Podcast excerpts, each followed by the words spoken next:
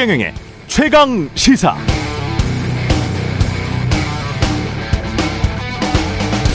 네, 미국에서는 바이든의 대선 경쟁자였던 트럼프가 수사받고 기소됐고 한국에서는 윤석열의 대선 경쟁자였던 이재명이 수사받고 기소됐다. 상대당 정치인들을 상호 혐오하는 유권자들의 비중도 높아진 것 같다. 극단적 진영 싸움이 일상화됐다. 두 나라 모두 비슷한 대통령제를 하고 있어서 생, 긴 일 아닌가라고 주장하는 전문가들도 있는 것 같습니다. 그런 측면도 있겠죠. 그러나 이런 차이들을 보면 꼭 그것 때문만은 아닌 것 같기도 하고요. 미국은 법무부 검사들이 트럼프를 기소했지만 또 특검, 특별검사가 바이든의 아들을 기소하기도 했거든요. 법무부가 트럼프를 기소할 때는 트럼프가 정치적 탄압이라고 반발했고 특검이 바이든 아들을 기소하는 과정에서도 공화 당원들의 부적절하고 정파적인 간섭이 있었다는 논란이 일었습니다. 그럼에도 불구하고 여하튼 미국은 다 수사하고 기소했습니다. 내년 대선을 앞둔 현직 대통령 바이든으로선 치명적일 수도 있는데 말입니다. 게다가 바이든 아들에 대한 각종 혐의를 말하는데도 언론이 거리낌이 없습니다. 바이든 행정부가 허위 사실 유포한다고 언론에 으름장을 놓았다거나 그게 먹혔다. 그래서 언론이 조용하다. 그런 흔적도 찾기 힘드네요. 그 차이인 것 같습니다. 그런 정치, 사법, 언론의 시스템에 대한 신뢰 또는 불신의 정도, 수준의 차이.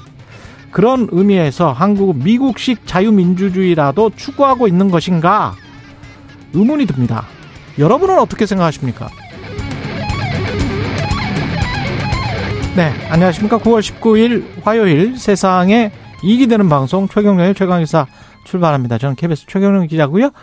어제 이용 국민의힘 의원이 인터뷰에서 언급한 대통령 지지율 관련 여론조사 개요 말씀드립니다. 엠브레인 퍼블릭, 아, K-스탯 리서치, 코리아 리서치, 한국 리서치가 지난 11일부터 13일까지 진행한 전국 지표조사 윤석열 대통령 국정운영 잘하고 있다 37%, 잘못하고 있다 54% 집계됐습니다. 자세한 내용은 중앙선거 여론조사 심의 홈페이지 참조하시면 되고요. 최근의 최강시사 유튜브로도 실시간 방송합니다. 문자 참여는 짧은 문자 50원, 긴 문자 100원이 드는 샵 9730 콩오플 무료고요.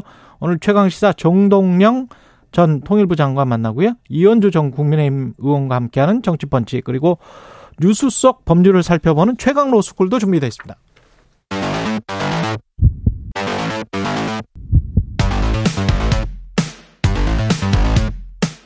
오늘 아침 가장 뜨거운 뉴스 뉴스 언박싱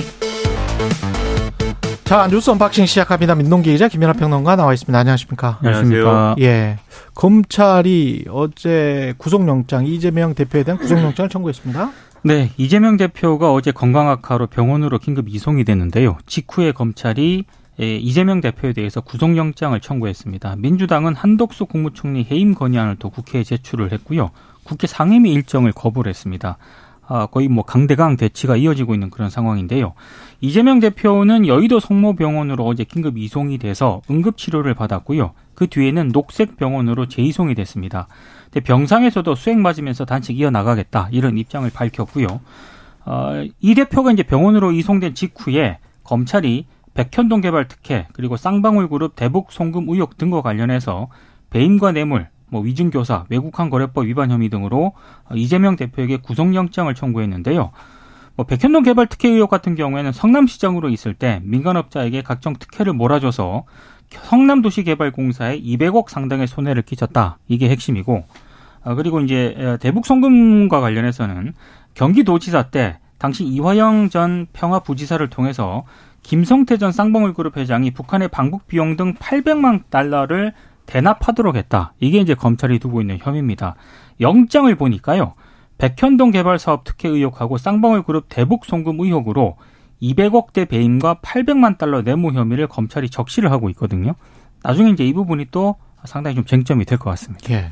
그러니까 지금 대북 송금 800만 달러 이거는 이제 어, 쌍방울의 김성태 전 회장이 한 건데 이게 이제 제3자 뇌물이다라는 거죠. 그렇죠. 이재명 대표가 어쨌든 자신의 방북을 위해서 이걸 이제 보내게 하고 어. 이 쌍방울에 대해서는 대북 사업권이나 이런 것들을 보장해 주려고 하는 그런 이제 어, 거래 구조이다라는 게 검찰의 시각이고 예. 그다음에 백현동 의혹과 관련돼서는 그 뭐 논란이 되는 그 개발 과정에 음. 어쨌든 이래저래 해서 뭐 사정이 이렇든 저렇든지 간에 음. 성남시 이제 도시개발공사가 200억 정도의 이익을 환수할 수가 있었는데 음. 이재명 대표가 이런저런 사정 때문에 예를 들면 정치적인 목적이 있었든지 가까운 사람을 챙겨주기 위해서였든지 네. 그 중간에 브로커라는 사람이 끼어 있는 거 아닙니까? 예. 김인섭 씨라고. 예.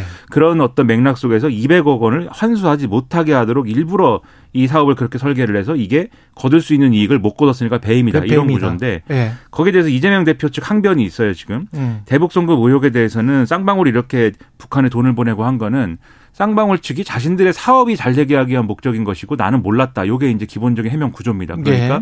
쌍방울이 대북 사업을 이렇게 할 수 있게 됐다라고 이렇게 뭐 여러 가지로 이제 스스로 홍보를 하면서 그러면서 이제 주가도 뭐 상승하고 쌍방울이 자체적으로 사업을 하려고 했던 거 아니냐. 그렇죠. 이런저런 이유로. 그렇죠. 예. 그런 항변이 항변인 거고 예. 백현동 의혹의 경우는 애초에 200억 이익을 이제 성남 도계공이 이제 환수할 수 있다라고 하는 그런 전제가 잘못됐고 그러한 논의에 대해서 이제 어, 관여하지 않았고 모른다. 그리고 그 당시에 이제 예를 들면은 이제 개발이 가능하도록 하게 된 이제 용도 변 용지 용도의 용지 용도 변경이라든지 뭐 이런 것들은 정부가 요구한 바도 있어서 그렇게 된 거다. 이렇게 설명하고 있는 것이기 때문에 이게 이제 정치적으로는 상당히 이제 아, 이 사법적으로는 그런 부분에서 앞으로 쟁점이 되는 사안들인 거고요. 예. 정치적으로는 이제 이 단식 국면을 넘어가는 과정에서의 정부 여당에 대한 어떤 행태의 평가가 첫 번째가 있을 거고 두 번째로는 이제 체포동의안 처리를 민주당이 어떻게 할 거냐. 음. 요거에 대한 어떤 쟁점이 정치적으로는 앞으로 형성될 것이다. 이렇게 보시면 되겠습니다.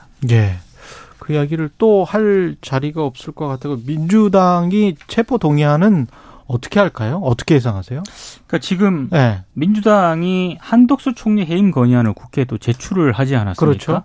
어, 어제 일단 민주당 의원들이요 음. 상임위가 있었는데 보건복지위원회를 제외하고 아홉 개 상임위 일정 모두 거부했습니다. 용산 대통령실 앞으로 가서 이제 시위를 벌였거든요. 예. 다만 이제 오늘하고 내일은 이균영 대법원장 후보자 인사청문회가 있거든요.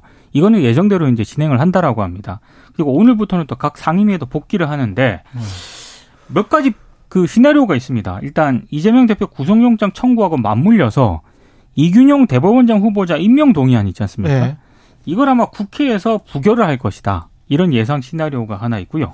또 하나는 지금 이재명 대표 단식이 계속되고 있는 그런 상황인데다가 검찰의 영장 청구까지 겹쳤기 때문에 음. 이건 당분간은 뭐 극한 대치가 불가피하잖아요. 예. 그래서 21일쯤에 한덕수 총리 해임 건의안하고요. 음. 이재명 대표 체포 동의안 표결이 같이 진행이 될 가능성이 있거든요. 아. 그러니까 이거는 뭐 상황을 좀 봐야겠습니다만 왜냐면 네. 오늘 또 뭐 민주당 내부에서 아마 이 체포 동의안 처리를 어떻게 할 것인가 이거 두고 아마 논의를 할 겁니다. 음. 근데 강대강 대치가 이어지고 있는 그런 상황이기 때문에 음. 부결을 시키기는 좀 어렵지 않냐 뭐 이런 전망도 있고 그거는 음. 뭐 상황을 봐야겠죠. 예. 근데 체포 동의안 처리 관련돼서는 민주당 입장에서는 이제 이 원래 이재명 대표의 단식이 없었으면은 음. 이번에는 뭐 가결될 그렇죠. 수도 있다는 분위기였는데 예. 근데 지금은 상당히 이제 분위기가 바뀐 것 같습니다. 그러니까 우리가 기본적인 어떤 표결 구도를 보면은 국회의원들 내에서. 음. 그렇죠. 예. 표결 구도를 보면은 아무래도 이제 쉽게 얘기하면 이탈표가 얼마나 나올 거냐 뭐 이런 거지 않습니까? 그냥 단순하게 얘기하면 이탈표라고 할까요? 어쨌든 그 찬성으로 넘어가는 게 얼마나 될 것이냐의 문제인데. 예. 지난번에 구도를 보면은 이제 찬성 쪽으로 넘어가는 게 30명 뭐 이렇게 되면은 이제 이거는 찬성이든지 뭐든지 간에 이 넘어가면은 그게 이제 어 쉽게 얘기하면은 체포동의안이 가결돼서 이재명 대표가 영장 실질 심사에 이 출석 을 해야 되는 상황이 된다. 이렇게 이제 볼 수 있는 거 아니겠습니까? 그러면은 결국은 이거는 이 당론으로 정하는 것도 아니고 무기명 투표를 하는 거기 때문에 의원들이 마음이 어떻게 움직이느냐 여기에 달린 것인데 아무래도 대표가 이제 병상에 누워 있고 단식을 하고 있는데 거기서 이제 이 찬성 표결을 하기는 아무래도 좀 어려워졌다 이런 분석이 많이 나오고 음. 그다음에 이제 지지자들이 지금 상당히 격앙돼 있어요. 그래서 이 개별 의원들에게 지금 이거는 부결시켜야 된다 이렇게 많이 메시지를 보고 있는 상황이어서 그것과 관련된 이제 여러 가지 조건들도 있고 또 지난번에 이제 불체포 특권 포기와 관련돼서 정당한 영장 청구에 하나여서 이제 우리는 불체포 특권 포기해서 뭐 이렇게 한다 이런 결의를 한 바가 있지 않습니까? 예. 근데 지금 이제 이재명 대표에 대한 이 영장 청구를 지금까지의 맥락으로 보면 정당한 영장 청구다라고 민주당이 평가할 수가 없습니다. 음. 왜냐하면은 지난번에 이제 민주당 입장에서. 그렇죠. 예. 이 박광호 원내대표도 어제 이제 이 교수단체 대표연설에서 주장을 한 바 있는데 이 민주당 입장에서는 지금 이제 영장을 청구하는 게 정치적인 어떤 의도가 있다 이렇게 주장을 하는 거예요. 음. 그러니까 이 어제 단적으로 뭐라고 얘기했냐면 체포동의안을 이제 가결시키면은 자기들은 분열인 것이고 음. 부결시키면은 그것은 이제 방, 어, 어, 방탄인 것인데 음. 지금 어쨌든 이거 우리에게 처리하도록 하는 게 검찰의 어떤 정치적인 어떤 행보 아니냐 이런 거거든요. 음. 그러면 거기서도 이제 정, 검찰의 정치적인 영장 청구기 때문에 둘 다 삼키기 힘든. 그렇죠. 네. 그건 정당하지 않은 게 되지 않습니까? 그래서 정당한 영장 청구다라고 할 수가 없어요. 근데 그렇게 이야기를 하면서 그렇 그렇게 이제 반발을 하지만 한동훈 장관은 또 단식한다고 사법 시스템이 멈추면 자범도 따라할 것이다. 이렇게 일종의 모욕 주기 플러스 이미지 하락시키기 뭐 이런 어떤 정치적 전략 이런 수사를 계속 지금 자범이란 말이 두 번 나오지 않았어요? 그러니까 그런 해석도 예. 있더라고요. 그러니까 이재명 대표가 병원으로 실려 갔 직후에 두 시간 검- 후에 이게 영장 바로 청구되잖아요. 영장 청구를 했고 예. 한동훈 법무부 장관이 또 굉장히 강경 발언을 했습니다. 그렇죠. 민주당 의원들의 심기를 거스를 예. 만한 그런 발언을 했기 때문에 근데 자범이 단식을 합니까? 근데 결국에는 이런 것들이 민주당 의원들이 예. 이 부결을 하도록 유도하는 일종의 예. 방탄 프레임을 씌우기 위한 예. 어떤 큰 그림 아니냐 뭐 이런 해석도 있습니다.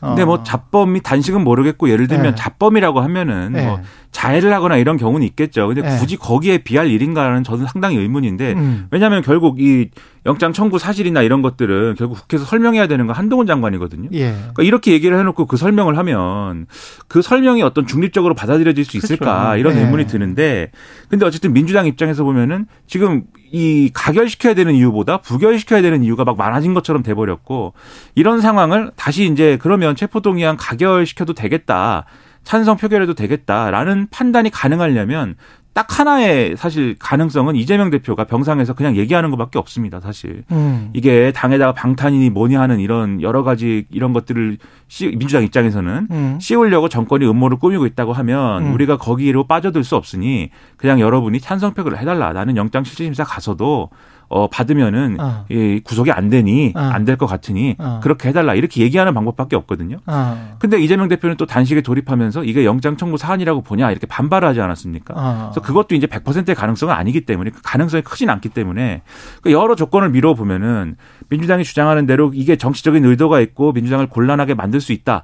라는 그러한 어떤 의도라 하더라도 지금 부결시키는 방향으로 상당히 기울어져 갈 수밖에 없고 기울어지고 있다. 음. 이런 판단은 가능한 상황이거든요. 그럼 그게 향후의 총선이라든가 또 여러 가지에 도움이 될 것이냐에 대해서는 별로 도움이 안 되지 않겠느냐라는 게 일반적인 평론가들의 얘기인 것 같습니다. 부결이 되면 방탄국회의 프레임이 계속 씌워질 것이고 그게 그러면 총선에는 별로 도움이 되지 않을 것이다. 도움될 일은 없다는 거죠. 예, 그런 평가가 지배적이다. 그런 말씀이신 것 같습니다.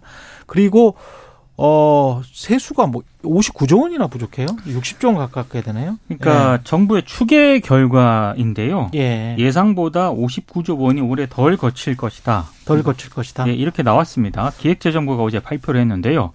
일단 이게 2년 전인 2021년 세입보다도 적습니다. 아 그래요? 예, 세입 예산 대비 오차율도 14.8%거든요. 법인세 내릴 때는 이런 말 안 했는데 그러니까 오를 거라 그랬는데 그. 문제가 법인세인데요. 예. 세목별로 살펴보니까 법인세가 세입 예산 대비 25조 4천억 정도가 덜 거칩니다. 가장 많아요. 예. 그리고 소득세도 17조 이상이 부족할 것으로 예측이 됐고 예, 보니까 뭐 부가가치세, 상속증여세, 그렇죠. 종부세 예, 이것도 당초 예상보다 부족할 것으로 전망이 되고 있습니다. 정부가 설명을 하긴 하고 있습니다. 일단 기업 실적이 악화가 됐다. 음. 그리고 금리 인상에 따른 부동산 시장이 침체가 됐다. 뭐 이런 것들을 원인으로 꼽았는데 아무래도 뭐 법인세라든가 양, 양도소득세 감소, 이 세수 추계 오차 뭐 이런 것들이 아무래도 큰 요인이 되지 않았을까 싶은데요. 그거를 예상을 못했을까요? 왜냐하면 금리를 계속 인상하는 상황에서 미국이 그렇죠. 우리도 따라 올릴 수밖에 없는 상황에서 법인세와 종부세를 인하시켜주는 게 맞느냐 그런 논의를 분명히 했었잖아요. 네. 근데 경제 최고 전문가들이라고 하는 경제 과거는 이제 경제기획원이죠. 뭐 재경부 지금은 뭡니까 이름이 기획재정부죠. 기획재정- 기획재정부 계속 바뀌어가지고 네. 옛날 생각밖에 안 나네. 그- 근데 이제 이, 이 사람들이 몰랐다? 그것도 무능한 거 아닙니까? 근데 이제 정부가 자 이제 세금이 부족하니까 예. 대안이 있다라고 설명한 게 사실 더 걱정이 되는 측면이 있습니다. 예. 일단 세계 잉여금하고요. 음. 외평 기금을 비롯한 기금 여유 재원을 활용을 하면 된다. 근데 이게 외평 기금 같은 경우에는 그 기금이라는 거는 또 이제 미래 세대, MZ 세대 그렇죠. 태어나지 않는 미래의 자식들, 손자들 것까지 어 그냥 당겨서 쓰겠다는 거잖아요. 그러니까 외평 그 기금은. 지금은 괜찮을지 예. 모르겠습니다만 만약에 외환 시장이 급격하게 변동이 그렇죠. 되면은 예. 이거 긴밀하게 대처하기가 상당히 어렵거든요. 음. 여기에다가 불용 등을 또 활용을 하겠다. 그러니까 추경 편성 안 해도 된다라고 얘기를 하고 있습니다. 예. 편성한 예산 안 쓰는 게 불용이잖아요. 예. 근데 이렇게 되면은 원래 계획된 사업이 중단이 되면서 그렇죠. 예. 지역 경기 침체로 이어지거든요. 그렇죠. 지역 지자체 입장에서는 상당히 지금 엄청나게 지금 긴장할 수밖에 지역 없는 경기 상황. 침체로 이어지면 부가세가 덜 거치고 그렇죠. 법인세가 덜 거치고 소득세가 덜 거치기 때문에 또 세수가 부족하고 맞습니다. 아마 예. 그런 얘기 하겠죠. 뭐 법인세를 깎아줘서 이번에는 이렇게 좀 세수 부족이 됐지만 앞으로 예, 법인세 깎아준 효과로 기업들이 잘 돼가지고 뭐, 뭐그 이야기를 법인세 깎아줄 때 했어요. 그렇죠. 아니 그러니까 올해는 이럴 수 있는데 내년 내후년엔 잘 되겠죠. 이렇게 얘기할 텐데 그 얘기 정권 끝날 때까지 할 수 있는 거 아닙니까? 아. 예를 들면 그러니까 그거는 다른 구조적인 요인에 관해서도 손 놓고 있다는 게 문제인데 그렇죠. 거기에 그것 관련해서는 할 말이 많습니다만은 시간이 없기 때문에 그러니까 이게 세수 추계가 예. 이 잘못됐다라고 예. 하는 것에 좀 좁혀 가지고 말씀을 드리면 그래서 이게 오늘 언론을 보니까 그런 논의가 있어요. 이거 이게 사실 이 예측을 제대로 못 하는 게 하루 이틀 일이 아니지 않느냐.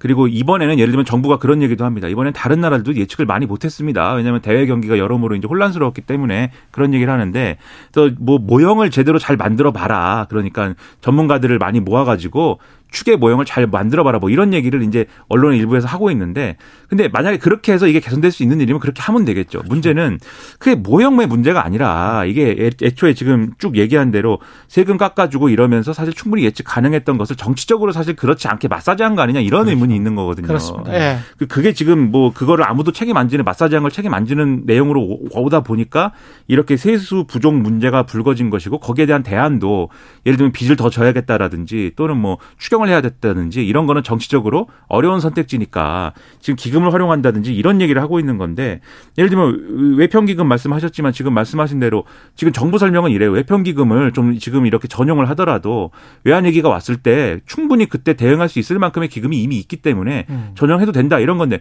그걸 또 어떻게 알겠습니까? 그렇죠. 어떤 외환 위기가 어떻게 그러면 뭐 어떤 정부든 항상 그 기금을 전용했겠죠. 그렇죠. 그렇죠. 만약에 이 정부가 야당이 돼서 매평기금을 그때 정부가 활용하겠다라고 하면 뭐라고 비판을 그러니까요. 했을까요? 네. 예, 똑같은 비판이 나올 수밖에 없는 상황입니다. 그렇죠. 그래서 예. 이 문제는 그냥 뭐 이렇게 땜질하듯이 대응할 게 아니라 근본적으로 지금 이 재정과 그다음에 이제 어 이런 이제 어 여러 가지 세수 기획이라든가 이런 거에 어떤 문제가 있는지를 스스로 좀 평가하고 들여다보고 고쳐야 될 문제다라는 지적이 안 나올 수 없다. 그리고 국민에게 정직하게 이런저러한 이제 세수 정책을 폈을 때는 어떠한 피해가 예상되는데 그것을 어떻게 하겠다라는 걸 좀 정직하게 얘기해야 된다. 이런 지적에 귀를 기울여야 된다는 겁니다. 누구에게 이익을 주, 줬고 그리고 결과적으로 누구에게 손해를 끼쳤는지 경제 정책에 관해서 세대별로 또는 계층별로 좀 꼼꼼하게 좀 살펴볼 필요가 있고 예, 그런 것들을 좀 이야기할 시간이 있었으면 좋겠습니다. 그리고 김행 에, 지금 장관 후보자 같은 경우는 보유 주식 매각 논란이 있는데 위키툴이라는 회사 있죠. 네. 그러니까 보유 주식, 그러니까 김행 후보자와 관련해서는 음, 이 의혹이 좀 너무 많습니다. 이를테면 어 2013년에 박근혜 정부 청와대 대변인이 했거든요. 했죠. 그때 이제 주식을 가지고 있었습니다. 근데 그 백지 신탁 명령을 받았는데 그 배우자 있지 않습니까? 예. 배우자가 가지고 있는 지분을 신우이한테 팔았다라고 합니다. 신우이한테. 예.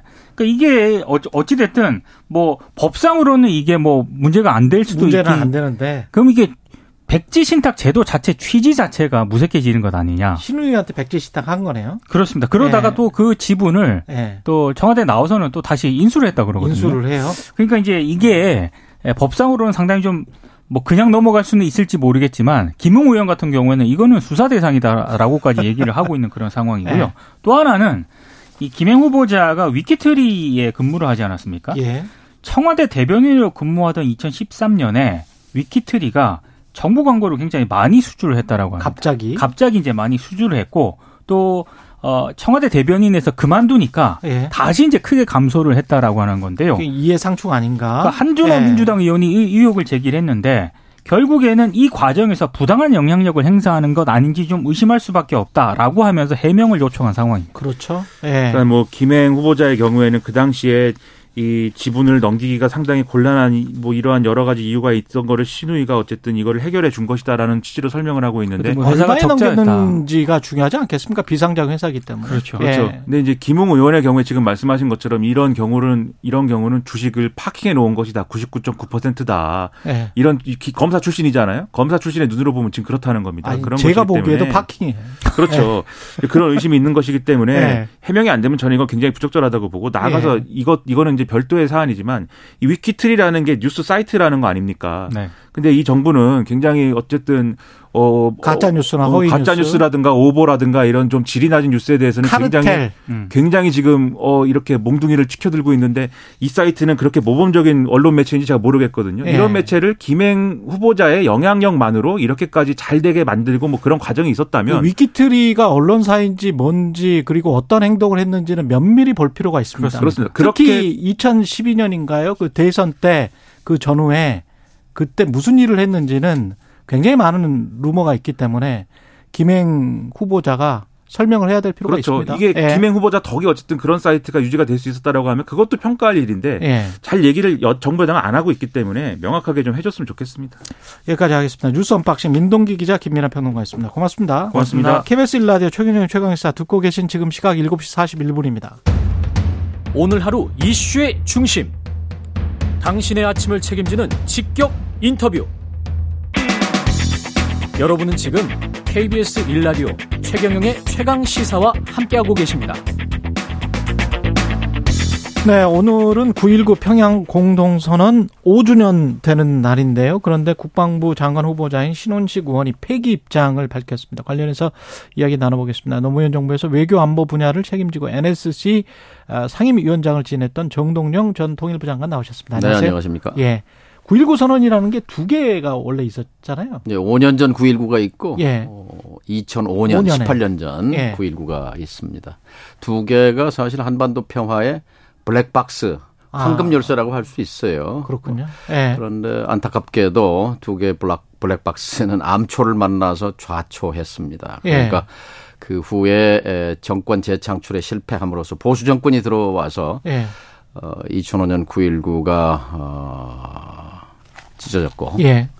뭐 어, 평양선언 음. 2005년 전 그것도 참 안타깝게 되고 있는 거죠. 음, 그 박광원 원내대표도 어제 뭐 국회 교섭단체 대표연설에서 한반도 평화 이어달리기가 계속돼야 된다.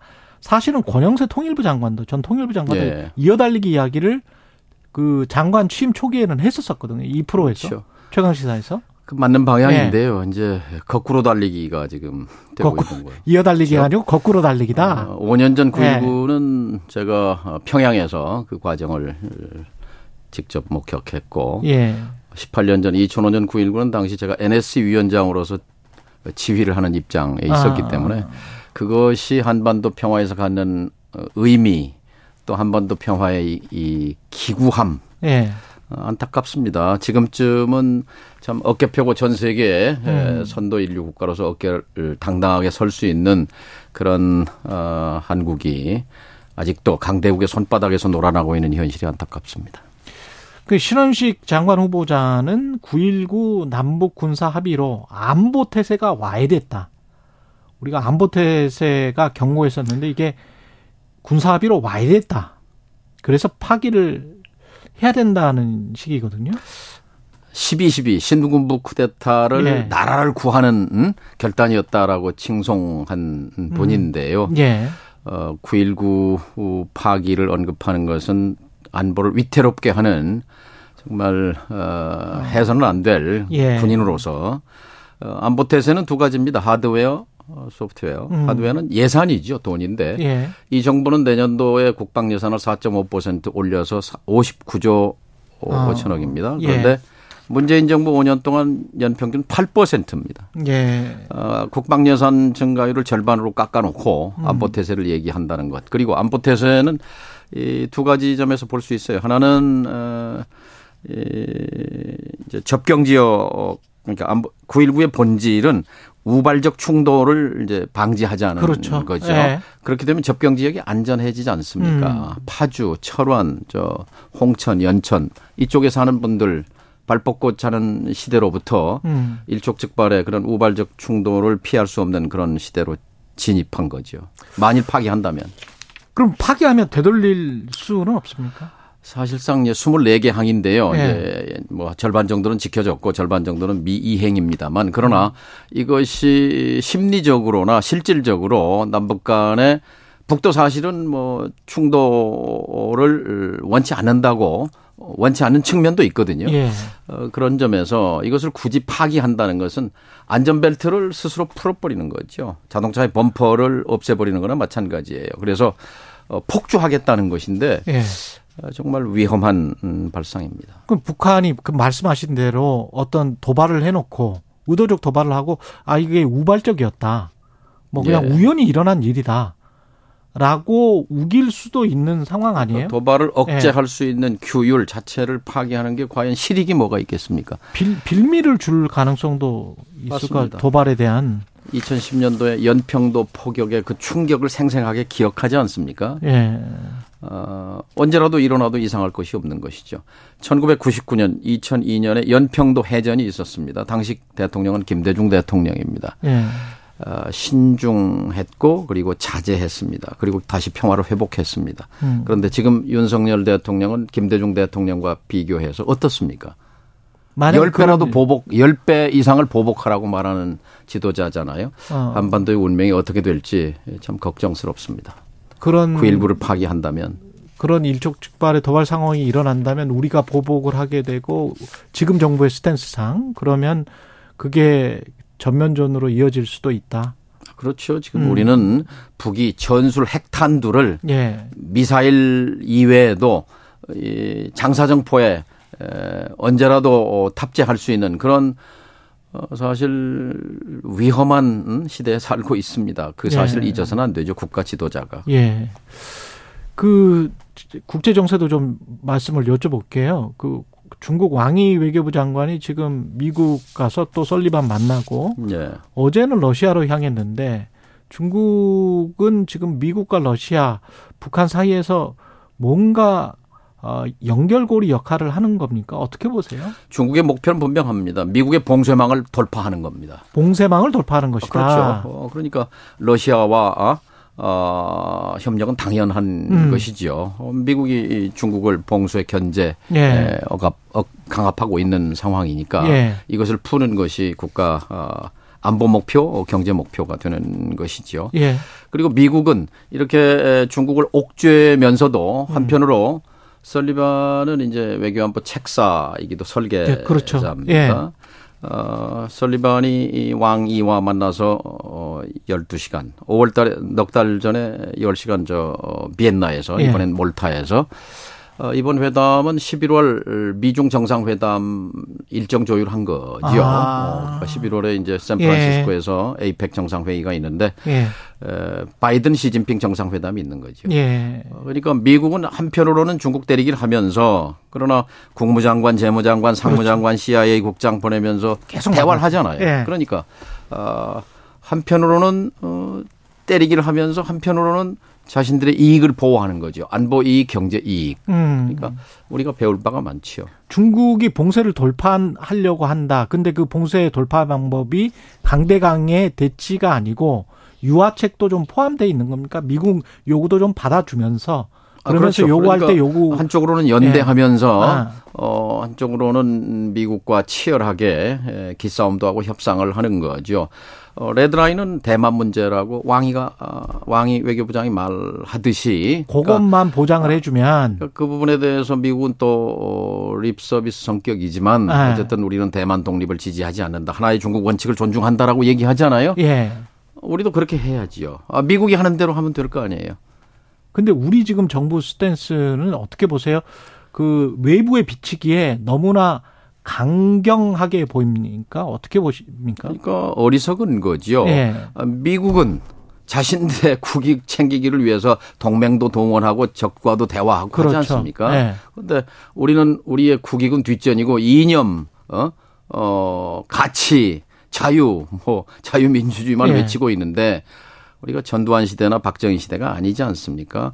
꿈에서 깨어나야 합니다. 시진핑 그 주석이 올까요?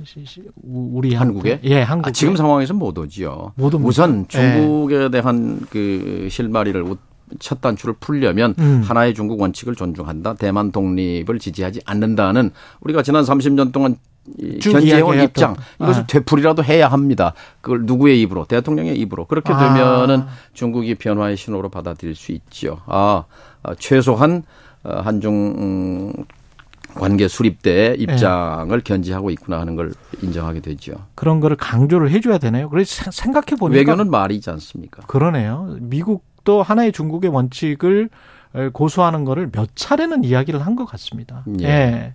그러니까 네. 지금 받아들이기 힘들지만 네. 1년 반 동안 윤석열 정부의 외교 노선은 대실패입니다. 음. 왜냐면요. 자, 미 일에 올인한 결과 음. 자, 대표적으로 러시아가요. 1년 반 전에는 한국과 전략적 협력 동반자였습니다.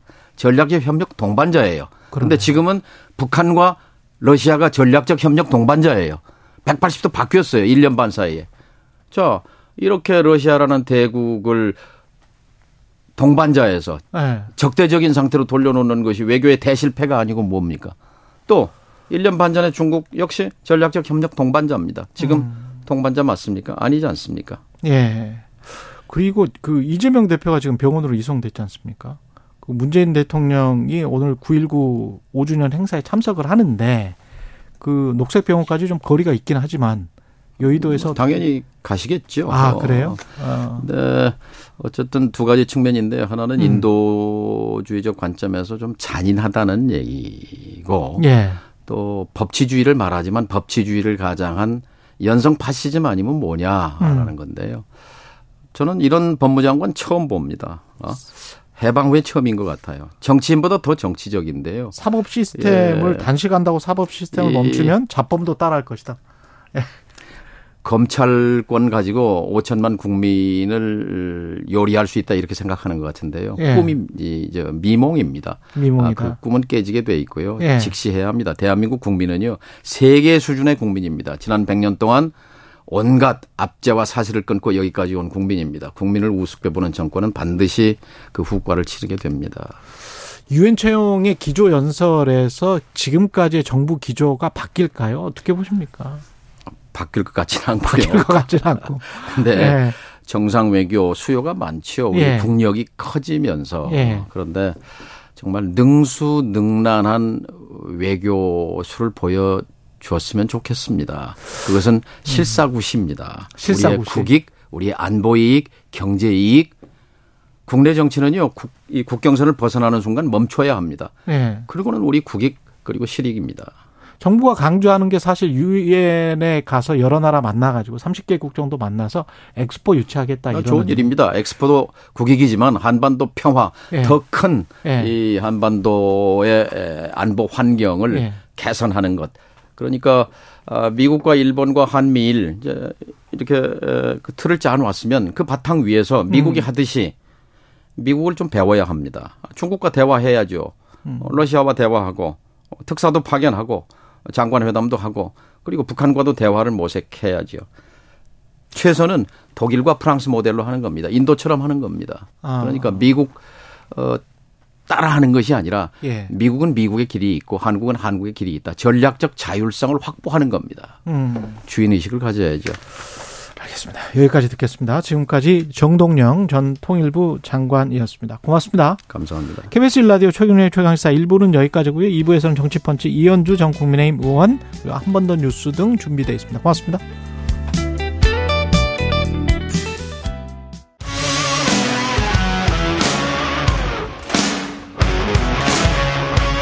오늘 하루 이슈의 중심 최경영의 최강 시사.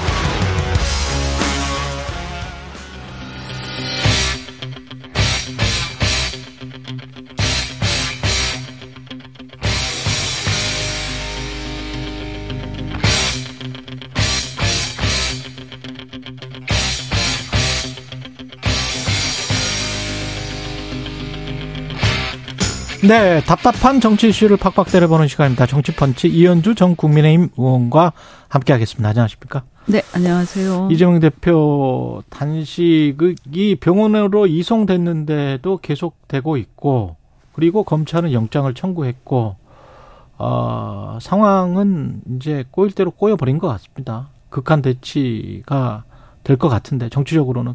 왜냐하면 민주당이 또 총리 해임 결의안까지 제출하겠다고 하는 거니까. 어떻게 보십니까? 전반적인 상황은? 뭐 보면 음. 엉망이죠. 엉망. 그냥 뭐라고 해야 될지. 엉망진창. 아, 요즘에 사람들이 그냥 그 안보가 이거예요. 아, 이제 세월이 너무 수상하다. 뭐 네. 아니면 세상이 너무 혼탁하다. 예. 어? 건강 그런데 건강하시냐. 뭐 이게 그렇죠, 서로 그렇죠. 안보 묻는 그거래요. 그렇죠. 네. 예? 이게 지금 지금 이 시대에 우리가 지금 이래야 되냐. 그죠? 그래서 이 이게 저는 아니 일단 단식을 뭐 그것에 대한 어, 평가를 떠나가지고 단식을 하는데도 조롱하고 지난번에도 제가 예. 좀 비슷한 얘기했지만 그리고 그렇게 얘기하는데 또 그것을 또 실려 병원에 실려 가는데 그날 구속영장을 청구하고 예. 이게 우리가 지금까지 정치를 쭉 한국 정치에서 그래도 여야 간에 대입하고 하면서도 서로 지켜가던 마지막 노선, 마지막 보름 뭐 이런 거, 마지노선 같은 거 이런 게 무너진 느낌 음. 그런 거죠. 그리고 그러면 이 뒤에는 그러면 어떤 뭐 출구가 있냐 더 심해지지 않을까요? 아. 예. 그리고 어떤 것도 결정되지 않죠. 어떤 것도 결정되지 어, 않는다. 어, 결론이 안 나죠. 그럼 뭐예요? 사실 정치라는 것은 국민들의 여러 가지 자원 배분이라는 거 문제를 해결하고 조정하고 그 갈등을 해소하는 게 정치인데 지금 대한민국의 정치는 갈등을 막 유발하고 막 부풀리고 어, 문제를 더 꼬이게 만들고 이런 게 지금 정치가 되어버렸단 말이에요. 음. 근데 정치 본연의 목적을 전혀 달성하지 못하고 있기 때문에 지금 이렇게 되면 의사결정이 안 되는, 그러니까 말하자면 어떤 회사를 치면 의사결정 구조가 무너진 거예요. 그죠? 음흠. 이게 업스트림의 의사결정이잖아요. 예. 정치라는 게. 예. 그게 무너지니까, 어, 어떻게 되냐. 모든 곳곳에 어떤 우리의 성장 동력을 정치가 발목을 잡는 상황이 온 거죠. 근데 대통령 이나 대통령실 또는 집권 여당은 그렇게 생각하는 게 아닐까요? 그 구속영장이 청구돼서 만약에 음. 어 체포영장 체포영장 실질 심사를 법원에서 받게 되고 그래서 구속이 되면 음. 어 이재명 물론 그게 유죄냐 무죄냐는 밝혀지는 상황이 아님에도 불구하고 음. 국민들에게는 음. 확실히 음. 대선에서 경쟁했던 그 후보자가 음. 자기보다 어, 못했다. 자기보다 못했다. 문- 문제가 확실히 있었다. 그거를 증명하게 되는 것 아, 아닌가? 그걸 증명하기 위해서 지금 이때까지 지금 이렇게 이 짓을 다 한 겁니까, 지금? 그러면? 그럼 그걸 증명하기 그럼으로써 위해서? 아, 그걸 정말? 증명 그게 증명이 됨으로써 어 총선에서도 유리한 국면을 확보할 수 있다라고 믿고 있는 것 아닌가? 아니, 이제 지금, 보, 생각- 지금 보면 그렇게밖에 생각이 안 되긴 하는데. 네, 그렇죠, 그렇죠. 너무 어리석죠. 아, 아, 니 그걸 어리석다. 위해서 그걸 증명하기 위해서 아니 그게 뭐길래 대관절 그게 아. 뭐길래 그걸 증명하기 위해서 이 난리를 치면서 지금까지 이 국, 국정 에너지를 낭비해 왔단 말인가. 예. 국민은 안중에도 없는 거예요. 아. 그러니까 그러니까 오로지 그냥 모르겠어요. 이것이 야 이렇게 검사들은 저도 벼- 법조인이긴 하지만 저는 뭐 기업에서 주로 일해서 그런가 검사들은 이런 오기 자기가 옳았다는 걸 증명하기 위해서 모든 것을 난장판을 만드는 아수라장을 만드는 그런 게 있는 건가 근성이 아 이거 정말 정말 그 검, 이 검찰은 그렇다 치고. 응? 검찰은 그렇다 치고 집권 여당이나 대통령은 정치는 해야 되는 거 아니에요? 아니 그렇죠. 지금 정치 보세요. 영역이잖아요. 여기는. 이게요. 예. 그 이런 거잖아요. 예. 정치라는 게 뭡니까? 국민을 대변하는 거 아니에요. 예. 그래서 사실은 각각의 국민 지지 기반이 다르고 대변하는 국민들이 조금씩 다른데 이 정치인들이 서로 때로는 분, 논쟁을 하고 때로는 서로 설득하고 때로는 하, 타협하고 합의하고 그러다가 이제 나중에 통합의 마지막에 가서 통합의 어떤 분위기를 딱 조성함으로써 그렇죠, 그렇죠. 예. 밑에 자신들을 지지하는 서로 다른 국민들이 갈등을 하다가도 그래 이 정도에서 우리 가자 손, 손 잡자. 앞으로 가자 예. 이렇게 되는 거 그게 정치 리더십인 거거든요. 굉장히 중요하죠. 사회의. 전체적인 예. 정신 상태는 정치에서 비롯되는 거예요. 정치 음. 지도자들한테서 사회가 전체적으로 깔아앉는 것도 정치의 어떤 분위기에 굉장히 영향을 많이 받고요. 음. 그러면 지금 이게 과연 통합의 리더십이라는 게 있냐 지금 이게 통합은 커녕 분열을 계속 조장하면서 아예 그냥 싸움을 계속 붙여요. 아. 그렇게 해서 자신한테 유리하다고 착각할지 모르지만 우리 국민들이 궁극적으로 이것을 야 처음에는 박수치고 막 같이 선동대에다가도 네. 계속하면서 이게 국정 에너지가 떨어지고 우리의 어떤 성장 동력도 떨어지고 매사되는 일이 없고 이런 것들 계속 지켜보면 어 이게 아닌데 이런 생각하는 사람 많을걸요. 근데 유튜브를 보면 양 진영이 야 그냥 때려 잡어. 어? 잡아 가둬. 또는 뭐 탄핵해. 음. 뭐 이렇게 극단적으로 대립하는 유권자들이 있고 지금 많죠. 예. 많아졌죠. 그리고 그 유권자들에게 많다기보다는 그 목소리가 커졌죠. 그 그들에게 소구하는 측면에서는 괜찮은 거 아니에요? 아니 그러니까 네. 당내 에서는 그것이 유리한 거예요. 당내에서. 네, 당내에서는. 이것이 이제 양당제 폐인데 음. 양쪽으로 쫙 갈라지다 보니까 중간 목소리는 없어지고 극단의 목소리가 모든 당의 전체 분위기를 좌우하게 되잖아요. 예. 그러니까 경선에서는 그게 유리한 거예요. 경선에서는. 그리고 대통령 후보도 그렇고 경선에서 뽑잖아요. 당내 경선에서.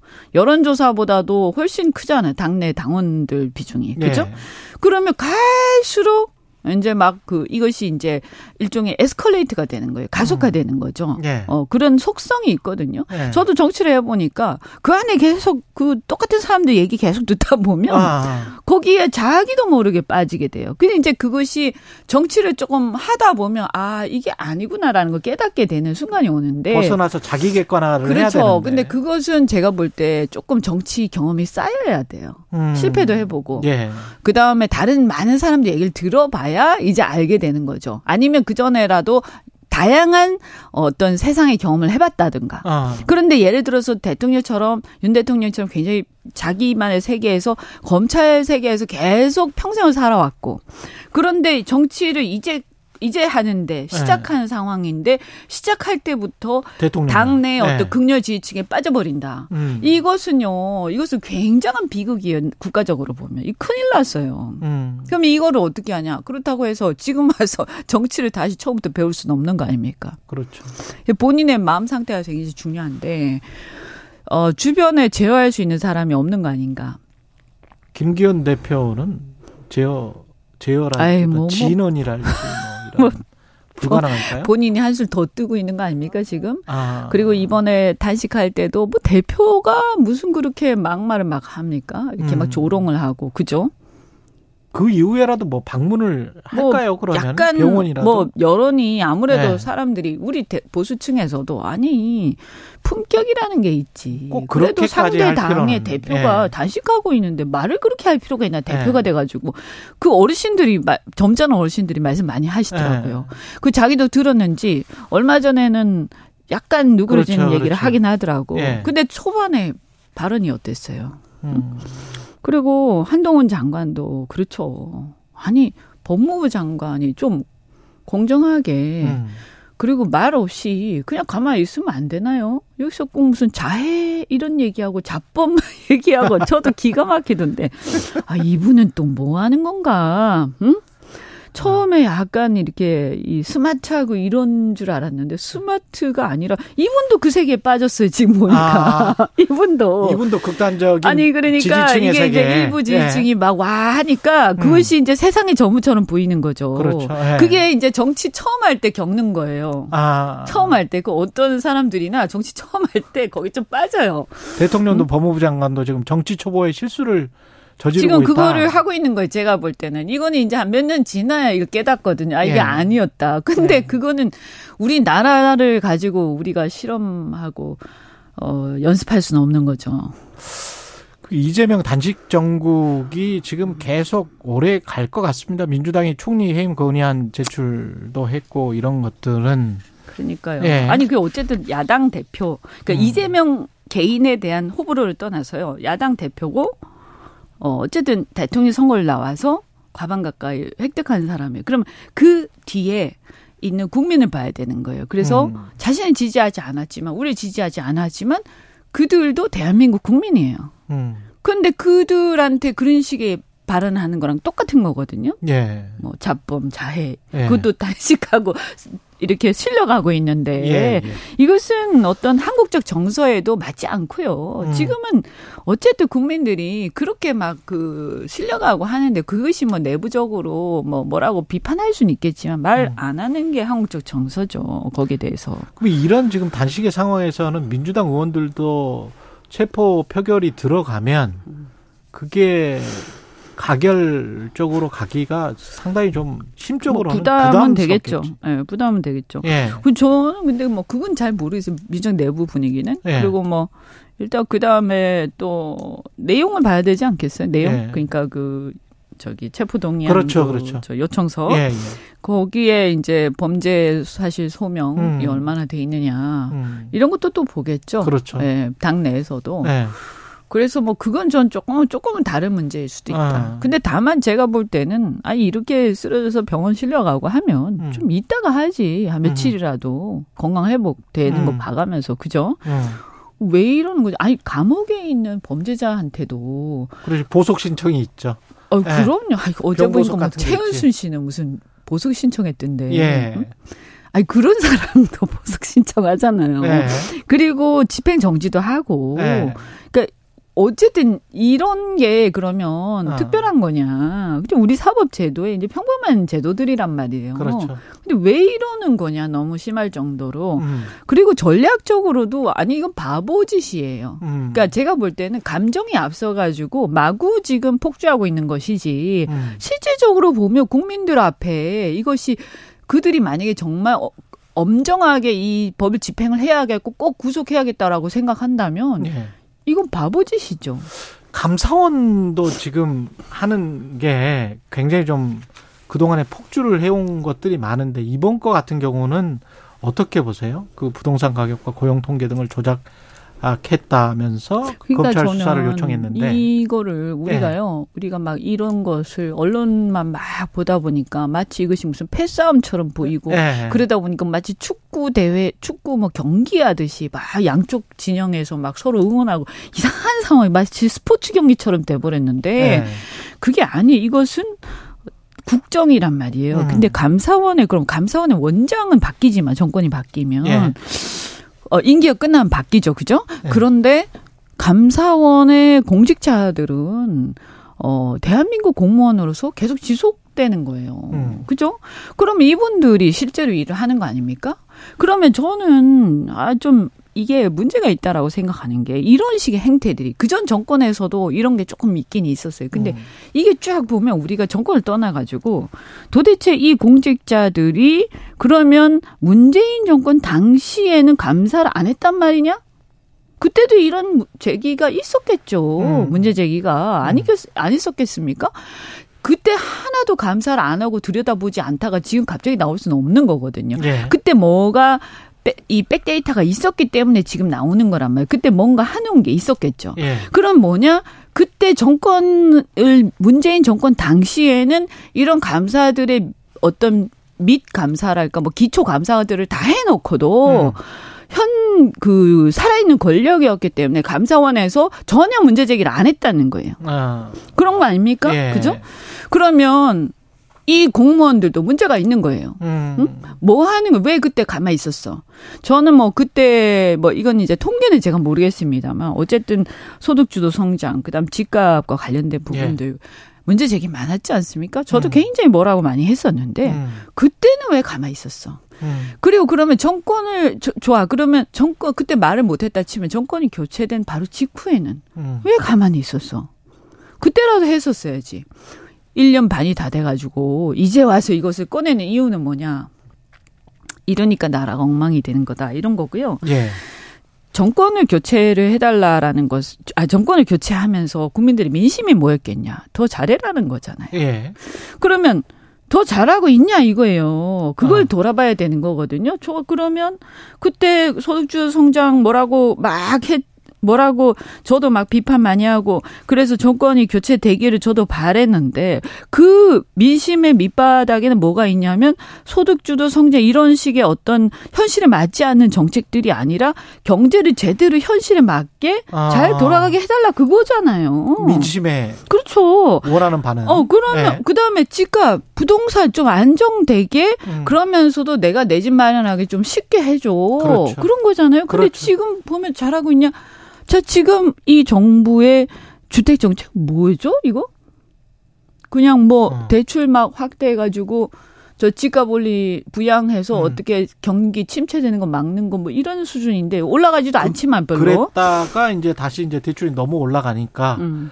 조금 좀 줄여보겠다. 대출 증가율을 줄여보겠다라고 네. 또 다시 이제 대책은 발표했습니다. 네. 예. 근데 뭐 그게 되나요? 여기저기서 막 개발 또 호재들 막 이렇게 또 떠벌리면서 음. 이번에 강서구청장 선거도 보니까 막 무슨 또 그런 걸로 막 하고 있던데. 아, 개발 이슈로? 네. 예. 그러면 이게 거품이 계속 커지는 거죠? 음. 그러면 정권 교체할 때 지금 그 마음 자세가 이게 맞냐는 거고 민심 의 요구와 부합되는가? 부합되지 않죠 지금.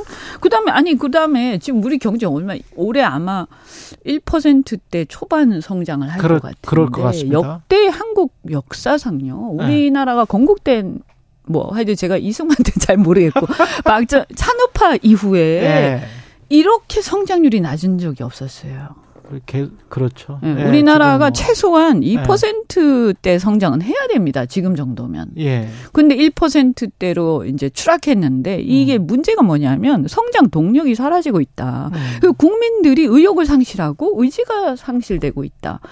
그 가장 큰 거는 이제 무역인데 그럼 중국하고 제대로 하고 있냐? 중국 탈중국 한다고 난리 쳐가지고 결국에는 그러면 지금 잘 된 건가? 예. 아니 왜 왜 왜 경제에다가 이념을 들이대고 난리를 쳐가지고 지금 스스로 팔다리 자르고 있냐? 아. 그래서 최태원 회장도 대한상회 회장께서도 작년에 뭐 이게 싫든 좋든 중국 탈중국 하면 안 된다. 음. 이런 얘기했죠. 어쨌든 중국 경제, 우리 경제의 의존도는 굉장히 큽니다. 그렇죠. 연- 아직도 어, 연동이 예. 돼 있어요. 아니 그거는 뭐 옆에 있는 나라로서도 그렇고 물류가 싸니까 그 그다음에 14 구조. 구조적으로 그렇게 네. 돼 있거든요. 이게 하루 아침에 우리가 의존도를 뺄 수가 없어요. 그렇죠. 그리고 어떤 나라든 간에 이 정도면 상 상호 의존이 큰 수밖에 없는 거예요. 바로 옆에 나라라서. 그렇죠. 과거 에 일본하고 그랬듯이. 예. 그러면 지금 여기서 근데 중국 경제 지금 추락하고 있잖아요. 예. 이게 바로 우리한테 직격탄이 오는 거거든요. 네. 경제 위기나 이런 것도 같이 온다고요. 그죠?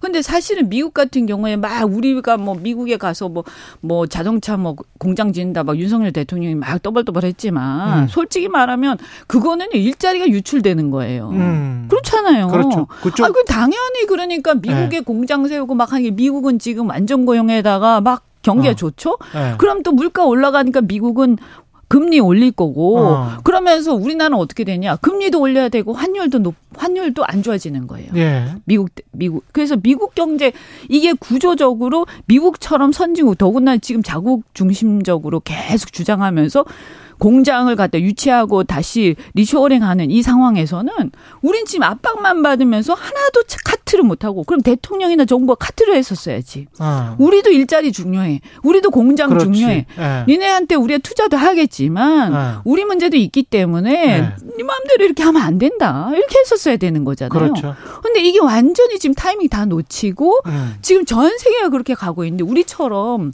가진 거 없고 그냥 오로지 수출해서 수출. 먹고 사는 나라들은 여기서 최악인 거예요. 예. 가장 불리해지는 게 맞습니다. 한국이란 말이에요. 예. 근데 그러면 이 대통령께서 문제의식이 있냐는 거예요. 지금 이 상황에. 예. 이거 큰일 나서 내년에 더 떨어집니다. 제가 볼 때는. 예. 그리고 이게 한 1, 2년 더 지속되면 제가 볼 때는 돌아올 수 없는 불능의 상황. 될 거예요. 그래서 이게 역대 저는 문재인 정권 때도 경제 관련해서 비판 많이 했지만 예.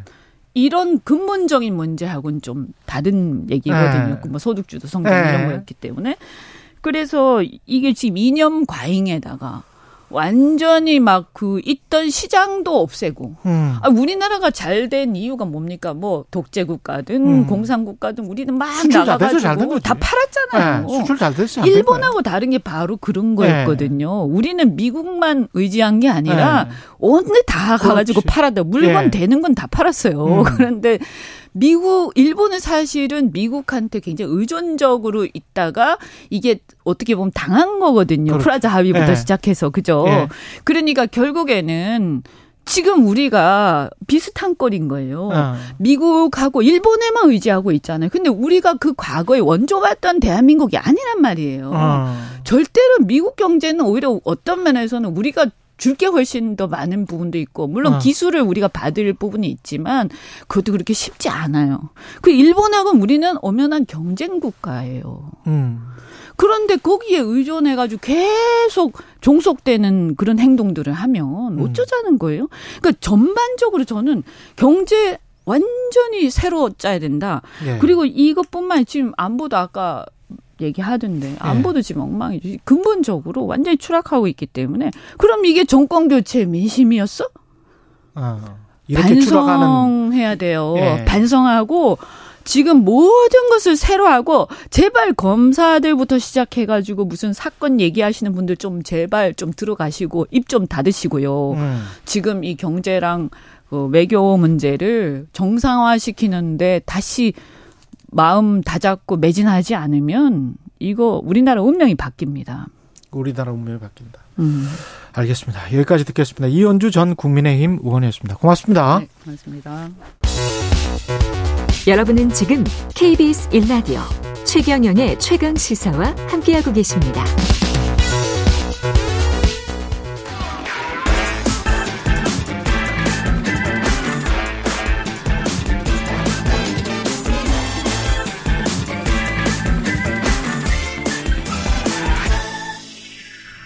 네, 한 번 더 뉴스 시간입니다. 오늘은 한국경제신문 최영찬 기자와 함께합니다. 안녕하십니까? 네, 안녕하세요. 아시안 게임이 날 앞으로 다가왔군요. 네, 예. 이제 곧입니다. 곧 이번 예. 주말인데. 중국 항저우. 네, 예. 사실 공식 개막이 토요일이긴 한데 예. 첫 경기가 오늘 열려요. 오늘 네, 뭐, 황, 선홍 감독이 이끄는 축구? 축구 대표팀 어, 오늘 오후 8시 반이죠. 8시 쿠웨이트와. 조별리그 첫 경기를 치릅니다. 아, 이게 이제 공식 개막은 23일부터 다음 달 8일까지이긴 합니다. 그런데 이제 축구는 이제 어뭐 72시간 그마다 그 텀을 둬야 되는 그렇죠. 그런 규정이 있기 때문에 좀 미리 열리는 거고요. 우리 대표팀이 이제 금메달 50개 종합 3위가 목표인데 이제 본지는 내일 떠납니다. 원래 작년에 열렸어야 하는 대회예요, 이 아시안 음. 게임이. 근데 코로나19 확산 때문에 1년 연기된 거고요. 출전 선수 한번 개요를 보시면은 45개국에 12,500여 명. 역대 아시안 게임 최다입니다. 한국은 이 39개 종목에서 1,140여 명을 파견합니다. 축구 이야기가 나왔는데 지금 쿠웨이트전에는 이강인 선수가 합류가 못, 못하죠. 못해요? 예, 예. 예. 그 우리 시간으로 세- 수요일 아침에 우리 새, 수요일 새벽에 이제 유럽 챔피언스리그 경기를 뛰고 이제 오는 건데요. 아 그렇군요. 그럼 이강인 선수는 언제 합류하냐? 이제 21일 대표팀에 합류합니다. 그러면은 21일에 네, 조별리그 3차전인 24일 바레인전부터 뛸 수 있고요. 음, 사실 그 파, 파리 생제르맹 소속팀 입장에서는 응하지 않을 수도 있는 건데 그렇죠. 의무 차출이 아니거든요. 근데 예. 이제 이 아시안 게임은 금메달 때문에 아무래도 병역 혜택이 이제 걸려 있다 보니까 아 그렇습니까? 네, 금메달을 그래서 지금 역대 두 번 지금 지금 18 2018년 2014년에 계속 땄어요. 아 그랬군요. 예, 그래서 손흥민 선수도 그때 이제 병역 혜택을 본 건데 예. 그럼 이강인 선수 입장에서도 그리고 첫 팀 입장에서도 그렇죠. 아무래도 이번 기회에 좀 마무리 지어주는 게 조금 더 18개월. 예, 예. 좋기 때문에 음. 그렇게 좀 호응을 했고요. 음. 지금 그 근데 문제는 합류를 하더라도 이 1년 정도 지금 황선홍호에서 손발을 맞춘 적이 없어요. 예. 그 점이 좀 우려가 되고 음. 지금 이게 24세 이하 선수들로 구성이 됐기 때문에 K리그 선수들이 좀 많은 편이고 예. 그리고 좀 청취자분들도 좀 낯선 분들 낯선 이름이 많은데 그래도 뭐 독일에서 뛰고 있는 정우영, 예. 뭐 송민규, 엄원상, 뭐 와일드카드 백승호, 서룡호 이런 선수들이 있어서 몇몇은 일단 나쁘진 않습니다. 예. 방심하지 않고 최선의 경기력을 선보여야 또 원하는 목표를 달성할 수 있다 이렇게 봅니다. 이강인 선수 팬들 입장에서는 이강인 선수를 위해서라도 꼭 금메달을 따야 네. 예, 될것 그렇죠. 같습니다. 지금 올림픽에는 없고 아시안 게임에서만 이, 있는 경기들이 있습니까? 많죠. 예, 굉장히 많습니까? 많은데 네. 예. 이 개최국 영향을 좀 받습니다. 아시안 게임은 아? 개최국에서 좀 원하는 종목이 있으면 그걸 좀 열어주고 하는 건데 예. 바둑 바둑. 23년 만에 돌아옵니다. 아 중국이 바둑을 예, 좋아하니까. 그렇죠. 예. 신진서 구단, 뭐 박정환 구단, 아. 최정 구단 이런 우리나라 10명의 선수단이 출전을 하고요. 남녀 단체전 그리고 남자 개인전 이렇게 세 개의 금메달이 걸려 있습니다. 그리고 또 하나 이제 e스포츠 리그 오브 레전드라고 하죠. 롤. 요 게임 종목이 있거든요. 이제- e스포츠도 해요? 그렇습니다. 이 그렇구나. 굉장히 유명한 우리나라 이제 페이커라는 그 이름을 쓰는 이상혁 선수 예. 네, 출전을 하고요. 2018년 대회에서는 그때 은메달을 땄어요. 세계 최고 선수긴 한데 예. 당시 중국한테 졌거든요. 이번엔 좀 설욕전에 나설, 나설 예정이고요. 야. 브레이킹이라는 종목이 있습니다. 예. 이거 뭐냐면은 우리나라가 또 비보잉 댄스 아 강국이잖아요. 비보이. 예, 예. 요 이제 요 종목이 있는 거예요. 이것도 스포츠? 네. 그러니까 이제 뭐 리듬 아니, 체조 뭐. 같이 이런 거 지금 주관적으로 아, 그렇죠, 평가하는 그렇죠. 요소들이 네. 있더라고요. e스포츠보다는 나은 것 같아요. e스포츠는 어 그래요? 예. 네. 어쨌든 여기서도 건강하지 건강하지 않을 수도 있잖아. 이걸 이걸 하는 분이. 워낙 그 워낙 이제 그 팬들도 많고 예. 이제는 이제? 이제는 예. 어떻게 보면 주류의 그런 이제 대열에 올랐기 때문에 그렇구나. 무시하면 안 됩니다. 아 무시하면 안 돼. 예. 금메달 따면 여기도 그 병역 혜택이 있습니다. 아 그래요? 아 그렇구나. 네, 네. 예. 어쨌든 그런 게 있고 예. 그리고 카드 게임 중에 이제 브릿지라는 게 있어요. 여기는 73살인 임현 선수 우리나라 최고령 참가자가 출전합니다. 73살 카드 게임도 하는군요. 예. 예, 예. 아 그렇군요. 북한 선수단도 지금 출전은 하겠죠? 그렇습니다. 네. 평창 올림픽 이후로 한 5년 만에 처음 음. 국제 대회에 나서는 거예요. 코로나 때문에 예. 뜸했었죠. 네. 북한 예. 선수단이 이제 어제 현재 입성을 했는데 이번 대회 18개 종목에 191명을 파견을 합니다. 그러니까 제가 두 번의 올림픽과 한 번의 아시안 게임을 현장 취재를 경험해 본 바를 비춰보면은 음, 이 북한 선수단의 일거수일투족이 다 우리 취재진의 엄청난 관심사거든요. 그렇죠. 근데 지금 경험을 봤을 때 특히 사이가 안 좋을수록 더 그래요. 그러니까 아. 북한이 꼭 고위급 인사가 오거든요. 예. 그럼 이 인사가 어디로 가는지, 어디에 있는지 이런 것도 굉장히 또 취재 그렇지, 경쟁이 그렇지. 열띤입니다. 예, 또 이게 지금 우리나라가 사실 지금 남북 관계가 잘 안 좋은데 예. 한덕수 국무총리가 뭐 아직 확정은 아니지만 지금 가는 것이 굉장히 어, 유력하거든요. 어, 어. 이러면 뭐, 뭐 자연스럽게 뭐 회담까지는 아니더라도 음. 좀 인사를 하면서 만날 수도 있기 때문에 그런 장면도 좀 볼 수 있고요. 음. 또 지금 어쨌든 그 그- 은밀하게 예. 또 내밀하게 그 접촉이 할 가능성도 매우 있습니다. 사실은 그렇기 때문에 아. 통일부 출입기자들도 어제 브리핑을 보면은 북한 고위급 인사가 누가 오는지 막 질의응답하는 것도 있고요. 예. 그런 것들도 한번 좀 그 현지에서 나오는 보도들을 잘 살펴볼 필요가 있다 이렇게 봅니다. 그리고 마지막으로 한 1분밖에 안 남았습니다. 한국인이 직업 선택할 때 가장 중요하게 여기는 가치 정부 통계가 나왔습니다. 그렇습니다. 예. 일과 삶의 균형 1위로 나왔습니다. 1위. 워라벨. 네, 예. 5점 만점에 4.23점인데요. 음. 그 진짜 약간 연령별로 달라요.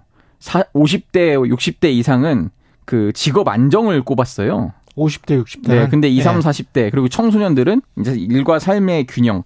그래서 이제 워라벨이 상당히 중요한 시대가 됐고 음. 이런 것들을 이제 정책으로 좀 반영할 때 우리 올 3, 올해 3월에 그런 좀 69시간제 논란도 있었잖아요. 그렇죠. 이제는 이런 부분도 많이 좀 반영을 해서 가치관을. 좀 예. 따져서 좀 정책을 수립해야 되지 않나 이런 의견들이 나오고 있습니다. 일과 삶의 균형이라는 게 결국은 여유로운 시간을 충분히 가져야 예. 일도 잘할 수 있겠다라는 생각이니까요. 그만큼 뭐, 뭐, 재택근무를 할지 이런 것들도 그렇죠. 충분히 늘릴 수가 있고, 예. 그런 게 하나의 또 복지가 될 수 있는 거 아닙니까? 그렇습니다. 예. 여기까지 듣겠습니다. 한 번 더 뉴스 최영찬 기자였습니다. 고맙습니다. 감사합니다. 예.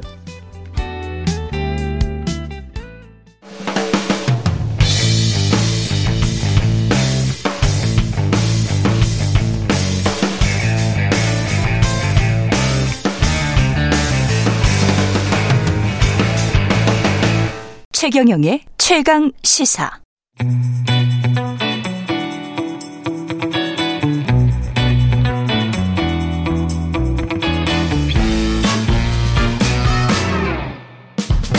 네, 정치 시사 이슈의 법적 쟁점을 시원하게 파헤쳐보는 시간 최강 로스쿨 오늘은 최강 로스쿨 석자 교수 김남근 변호사와 함께하겠습니다. 안녕하십니까? 네, 변호사님. 안녕하십니까? 납품령 납품 대금 연동제가 다음 달 10, 다음 달 4일 예. 4일부터 시작이 되네요. 이게 지금 일부 기업들은 시범 운영하고 있습니까?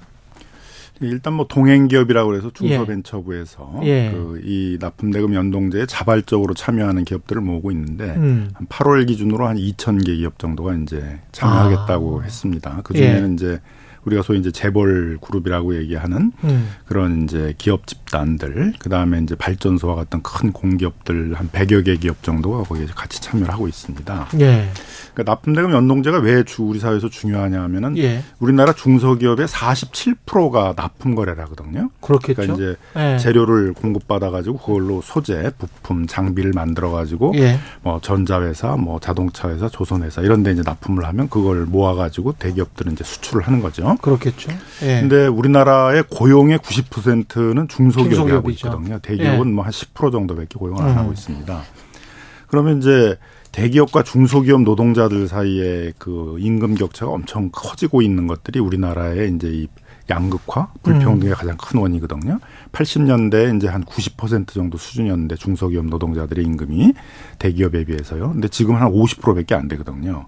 그러면 이제 거래 조건 자체가 중소기업이 굉장히 열악하니까 음. 어려우니까 이제 거기에 금 종사하는 이제 중소기업 노동자들의 임금도 굉장히 이제 낮게 되는 것이죠. 예.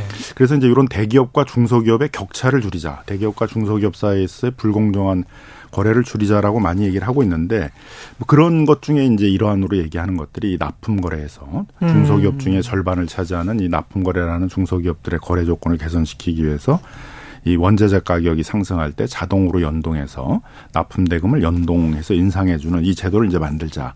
그래서 인상을 하거나 또 인하도 할 수 있습니까? 뭐 인하도 할 수 있죠. 예. 네, 인하도 할 수 있는데 뭐 인하는 이제 뭐 대기업이 알아서 잘 하고 있기 때문에 아, 인하는 뭐 잘 하고 있고. 뭐 정부가 예. 그렇게 신경을 많이 안 써도 대기업들이 다 알아서 이제 하고 있기 때문에 예. 신경 안 써도 되는데 예. 어떨 땐 너무 이제 과하게 또 납품 대금을 이제 인하시키는 것도 이제 게. 문제인데 예. 올려야 될 때 이제 안 올려주는 안. 문제이기 때문에 이제 이 제도 얘기들이 이제 나오고 있는 것이죠. 구체적으로 뭐 어떻게 정부가 강제를 하는 겁니까? 아니면은 무슨 자동 시스템 같은 게 있습니까? 납품 거래를 하려면 이제 의무적으로 서면 계약을 하도록 하고 있습니다. 예. 그 서면 계약의 내용에 기본적으로 들어야 되는 게 주요 원자재가 뭐냐. 음. 주요 원자재라는 건 납품 대금의 10% 이상을 차지하는 예. 뭐 예를 들면 이제 뭐 자동차나 전자, 조선 이런 데에 납품하시는 중소기업들은 대부분 다 이제 철강 이런 게 주요 원자재지 그렇겠죠. 않겠습니까? 뭐 구리일 수도 있고. 그렇죠. 구리일 예. 수도 있고 비철 금속일 예. 수도 있고 그 다음에 이제 뭐 석유화학 예. 같은 이제 플라스틱 같은 경우에 있어서는 있고. 이제 뭐 예. 그런 그 나프타라고 하는 예. 석유화학 제품에서 나오는 이제 그런 원료가 주요 원자재일 수도 있고 예. 그다음 뭐 인쇄 같은 거 하시는 데들은 이제 펄프 종이가 이제 주요 원자재가 되겠죠. 그렇겠네요. 그래서 이제 그런 주요 원자재를 정하고 그게 네. 몇 퍼센트 오를 때 이제 납품 대금을 연동할 거냐 몇 네. 퍼센트 이상 올릴 때 음. 그래서 일단 10% 이상이 오르면 무조건 연동을 이제 법에서는 의무적으로 하도록 이렇게 요구를 하고 있고요. 아. 이제 그 이하라더라도 이제 대기업마다 또 이제 수준이 다를 거 아니에요. 뭐 그렇죠. 우리는 뭐 5%부터 아. 인상되면 연동해주겠다, 3% 인상되면 연동해주겠다 이렇게 할 수 있으니까 음. 그걸 이제 서면으로 정하도록 하고 그 서면으로 정한 거에 따라서는 이제 그걸 꼭 지키도록 하는 것들이 이제 제도의 골자입니다. 갑인 대기업 입장에서는 시- 싫겠는데요. 아무래도 그 대금이 많이 나가니까 그 좋아할 기업은 없을 것 같은데. 뭐 특히 이제 경제 상황이 어려워지면 대기업들의 특성은 그거를 중소기업에 전가를 해서 그렇죠. 자기들이 부담을 안 지려고 하거든요. 그렇죠. 그래서 경제 위기 상황에서도 대기업들은 이렇게 큰 부담들이 안 되는데 네. 중소기업들은 이제 뭐 일제히 뭐 예를 들면 이 납품 거래하는 데들은 코로나 19 국면에서는 전부 적자로 돌아서는 그런 상태가 되는 거죠. 음. 그래서 뭐 그걸 극복하려고 뭐 여러 기술 개발을 하거나 뭐 공정을 개혁하거나 음. 그러더라도 그 부가가치는 다 대기업들로 가고 또 기술 탈취도 하고. 예, 그런 이제 관계가 되다 보니까 예. 우리 그 국가 산업에 있어 중요한 부분을 차지하는 게 소재 부품 장비거든요. 그렇죠. 소위 소부장이라고 소부장. 그러잖아요. 여기에 있어서의 시스템이 잘 갖춰져 있고 언제든지 어떤 부품을 주문하더라도 바로 어. 생산을 해서 제대로 된 이제 시기에 납품할 수 있는 그런 능력을 갖춘 그런 네트워크를 갖고 있는 것들이 이제 우리나라의 장점인데 예. 그래서 일본도 보게 되면 대기업들이 흔들릴 때 결국 이런 소재 부품 장비를 갖고 있는 중소기업들이 경쟁력을 가지고 한국이나 뭐 유럽이나 중국에 있는 대기업에 이 납품을 해가지고 이제 음. 국가 경쟁력을 유지해 가고 있잖아요. 그래서 예. 우리도 대기업뿐만 아니라 이 중소기업들의 경쟁력을 키워야 되는데 그런 점에 있어서는 이 납품대금 제값받기가 굉장히 중요하고 어. 그 납품대금 제값받기에 있어서 이 납품대금 연동제가 차지하는 비중이 굉장히 중요하다는 것이죠. 그 원자재 말씀을 하셨는데 전기요금이나 가스요금 오르면 그런 경우도 같이 연동이 그렇죠. 됩니까? 그건 또 연동을 안 해주고 있어요. 그래서 이제 그거는 연동이 안 돼요? 그 원자재라고 안 하는 거죠. 이제 아, 그거는 원자재가 전기료가 전기료는 이제 뭐 운반비는 전기료가 아니다 그러는데 아. 또 어떤 업종은 그 전기료가 중요하거든요. 예를 들면 아, 이제 그렇죠. 도금이라고 그러잖아요. 우리 예. 표면 처리 업체라고 그럽니다만 예. 도금 업체는 전기료가 차지하는 비중이 큰데 그게 또 크게 올랐어요 이번에. 예. 그래서 이제 도금 업체들, 표면 처리 업체들은 이 전기료도 크게 오른 경우에 있어서는 연동을 하게 해 달라 이렇게 얘기를 하고 있고 어. 건설 자재들은 운반비가 또 상당히 큰 비중을 차지합니다. 예. 옮겨와야 되잖아요. 이게 예. 구석구석으로 뭐 레미콘이라든가 이런 음. 데들 이제 운반비가 중요한데 또 운반비가 많이 올랐어요. 그렇죠. 뭐 휘발유도 오르고 뭐다 그렇죠. 오르게 되니까 그럼 그런 데들은 이제 운반비와 같은 부분들도 일정 반영을 해줘야 된다 이렇게 요구를 하고 있어서 예. 어쨌든 이제 이게 법으로 뭐 일일이 하나하나 세세하게 개입하는 거는 이제 한계가 있습니다만 음. 근거를 만들고 음. 대기업들이 일단 자발적으로 좀 나서야죠. 자기 그 예. 이 업종, 그다음에 그 대기업의 실정에 맞게 다른 국가의 이제 이런 대기업들처럼 이 연동제는 기본적으로 그런 소재 부품 장비 업체들과 협력 업체들과 우리가 시스템적으로 네트워크를 구성해 가지고 같이 발전해 나간다. 음. 이런 생각을 가지고 그 대기업이 소재 부품 장비 업체들을 계속 같이 성장시켜야 된다라는 이제 그런 생각으로 하게 되게 되면 이제 다른 나라들은 그래서 다 자발적으로 하고 있는 거거든요. 그렇겠죠. 그게 이제 뭐 시장 자본주의일 것이고. 음. 그런데 이게 하, 잘 될까? 중소기업들 입장에서는 숨통이 좀 트이긴 할 것 같습니다만은 관행적으로 해왔던 게 있어서 쉽게 고쳐질까 모르겠습니다. 그게 이제 보통 이제 또이 네. 납품 거래를 하는 중소기업을 1차 벤더, 2차 벤더, 3차 벤더라고 그렇죠. 그러잖아요. 1차 벤더들은 숨통이 트는 거죠. 네. 이제 적자들이 많았는데 이제 그걸 해결할 수 있는 길을 이제 근데 열어줄 텐데 1차가 2차한테 또 갑자기 거기서부터가 이제 문제인 거죠. 1차 벤더들이 그럼 네. 자기들이 이제 또 이거에 의해 혜택을 보는 만큼 자신들도 연동제를 받아들여야 되는데 네. 1차와 2차 벤더들 사이에 있어서의 납품 거래에 있어서는 이제 적용률이 상당히 크게 떨어질 가능성이 있겠죠. 이제 그런 점에서는 이제 행정이 좀 개입해야 될 여지들이 상당히 있을 거라고 보여집니다.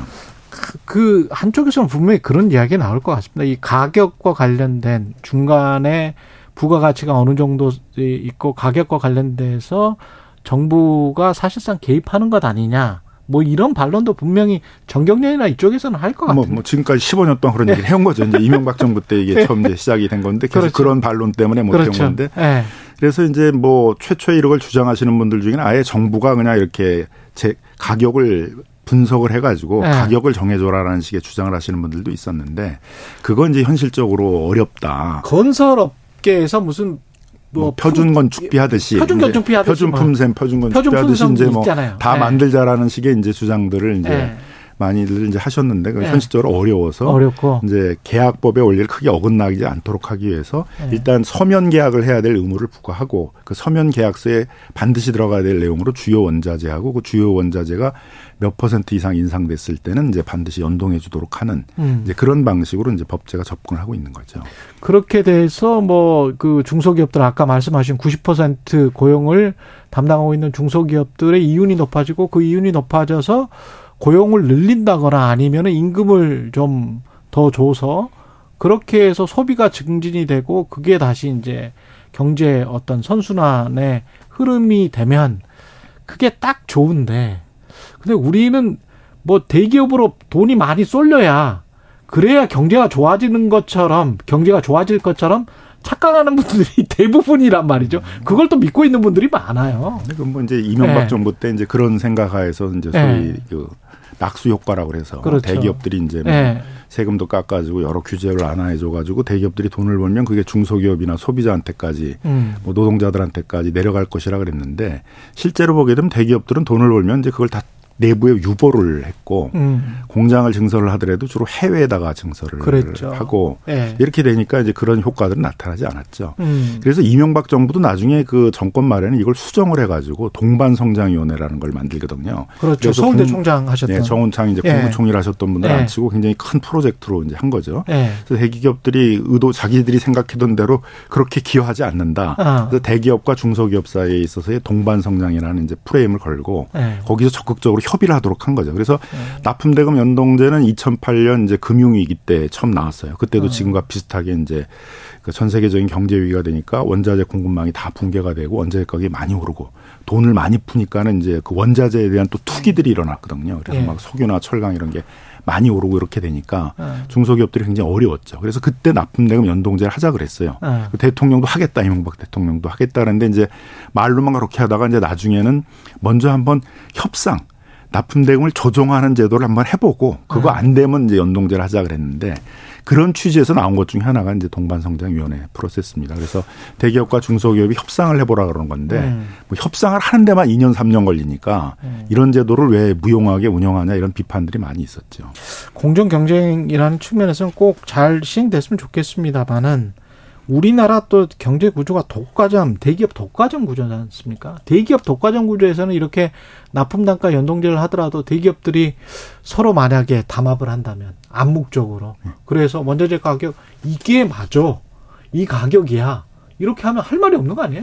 그거 이제 납품 네. 단가 연동제는 뒷부분이잖아요. 네. 재료를 공급받아 가지고 이제 조선이나 뭐 자동차 이런 데 납품할 때 생기는 거고 네. 문제는 지금 말씀하신 것처럼 앞부분도 또 문제가 되고 있어요. 우리나라에 있어서는 이 재료를 공급하는 회사들이 다 독점 아니면 과점이거든요. 그렇죠. 철강은 포스코가 50% 이상이기 때문에 독점이고 그다음에 이제 나프타라고 그래서 플라스틱 원재료 같은 것들을 공급하는 석유화학 제품 뭐 롯데케미칼하고 뭐 한화, LG 해 가지고 음. 세개 기업이 세계 이제 예. 그 과점 구조예요. 예. 그래서 또 항상 문제가 생기는 게 원자재 가격이 20% 올랐는데 해외에선 네. 우리나라에서는 갑자기 뭐70% 80%를 올리는 거예요. 예. 뭐 예를 들면 한 2022년 말 같은 경우에 석유는 한 90, 석유 가격이 한 90% 올랐다. 예. 그러게 되면 뭐 나프타 가격은 800%가 오르는 거예요. 음. 그러니까 이거 엄청나게 어떻게 보면 그 원자재 가격이 오르는 걸 기회로 해서 그 독점적인 이유를 거네. 이용해서 예. 폭리를 취하는 거죠. 예.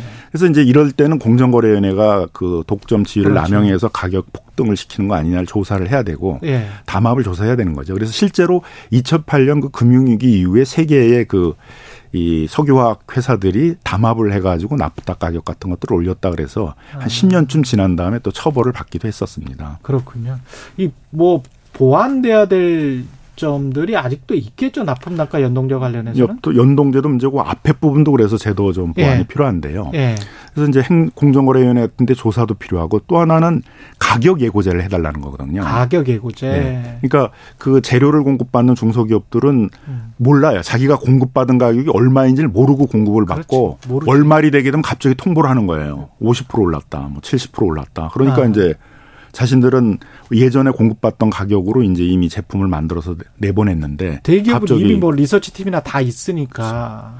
그래서 있지. 이제 예. 예를 들면 배가 원산지에서 떠날 때 예. 그때 석유 가격이 3개월 후쯤에 반영이 되는 거거든요. 그러니까 음. 선적했을 때. 그 선적했을 때 가격을 가지고 예고를 해달라. 3개월 후에는 얼마가 오른다. 그거는 요구할 수 있네. 그래서 이제 가격 예. 예고제 같은 걸 이제 해달라는 것인데 예. 이런 산업 정책을 전부 이제 산자부가 해요. 그러니까 아. 산자부는 전부 정책을 대기업 중심으로 하다 보니까 그렇죠. 이런 중소기업의 요구들은 거의 산업 정책에서 반영이 안 되고 있는 것이죠.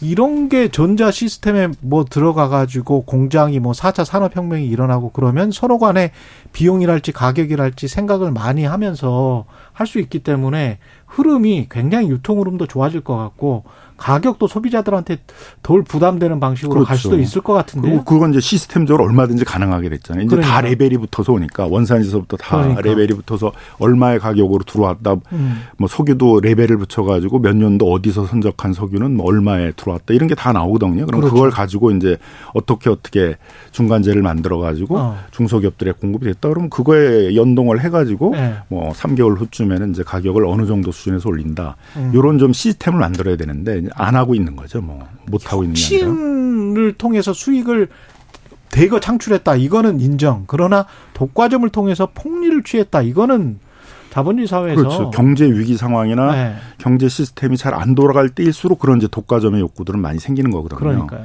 그래서 이런 독과점 지위를 남용해 가지고 이런 폭리를 취하는 것들을 네. 막기 위해서 이런 시스템적인 것들을 만들어야 되는 것이죠. 여기까지 듣겠습니다. 최강 로스쿨의 김남근 변호사였습니다. 고맙습니다. 예, 감사합니다.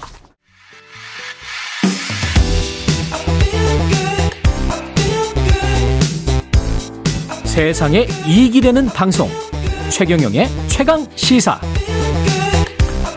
네, 단식 이어가던 이재명 민주당 대표 어제 건강 악화로 병원으로 이송된 가운데 검찰은 백현동 개발 특혜 의혹 그리고 대북 송금 의혹으로 이재명 대표에게 구속영장 청구했습니다. 관련해서 민주당 상황 들어보겠습니다.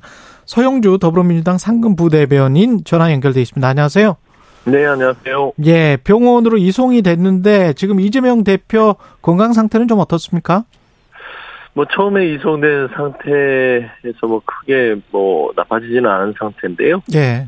뭐 좀 의식이라든지 기력 부분들은 처음에 이송된 상태에서 그대로 유지한 정도 더 나빠지지는 않고 있다. 그래 말씀드립니다. 예.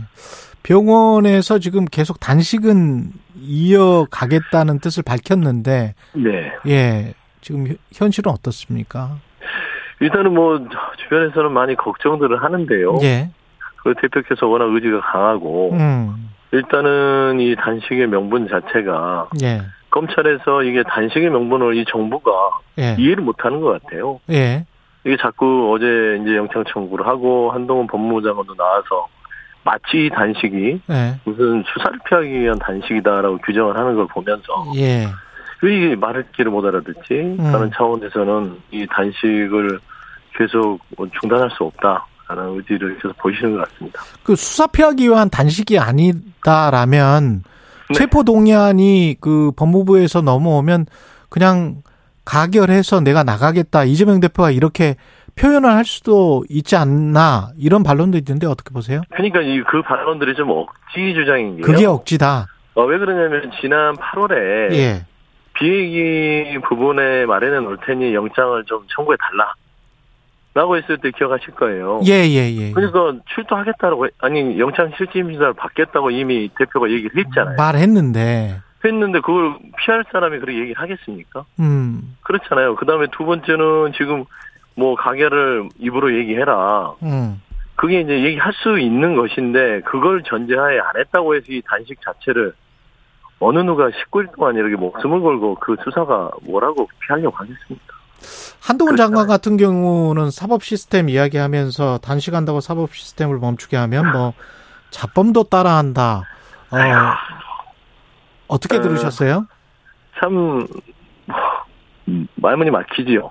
음. 그러니까 지금 현재 본인들의 국정 운영이 무능하고 예. 혼란스러운 부분들이 뭐 곳곳에 있지 않습니까?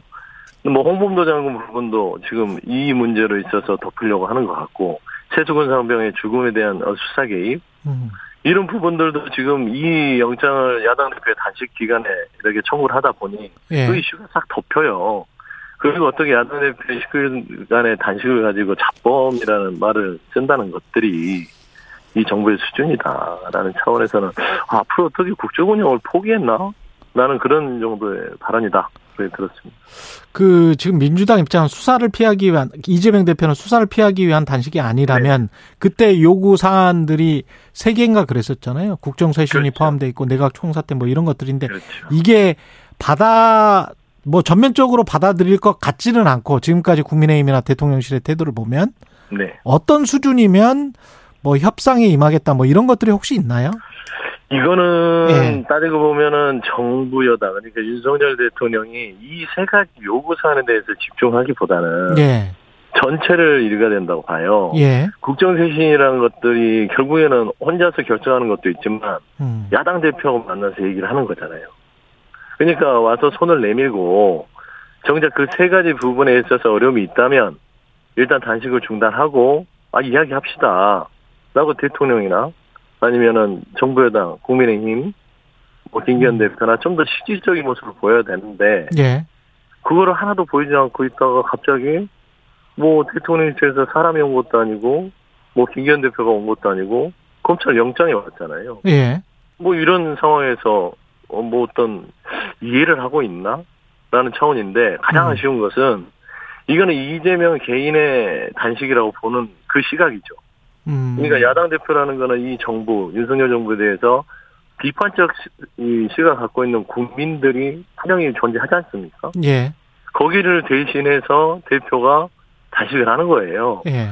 그러면 그거를 좀 엄중히 받아들여서 아 우리 정부에 대해서 뭔가 우리 국정 운영이 미숙하고 마음에 안 드는 국민들이 어. 뭔가 대화를 요구하고 있구나라고 이렇게 나서야 되는데 그런 거는 뭐 거들떠보지도 않는다라는 차원에서는 참 뭐 포악까지는 아니더라도 참 결이 어. 부족한 정부다.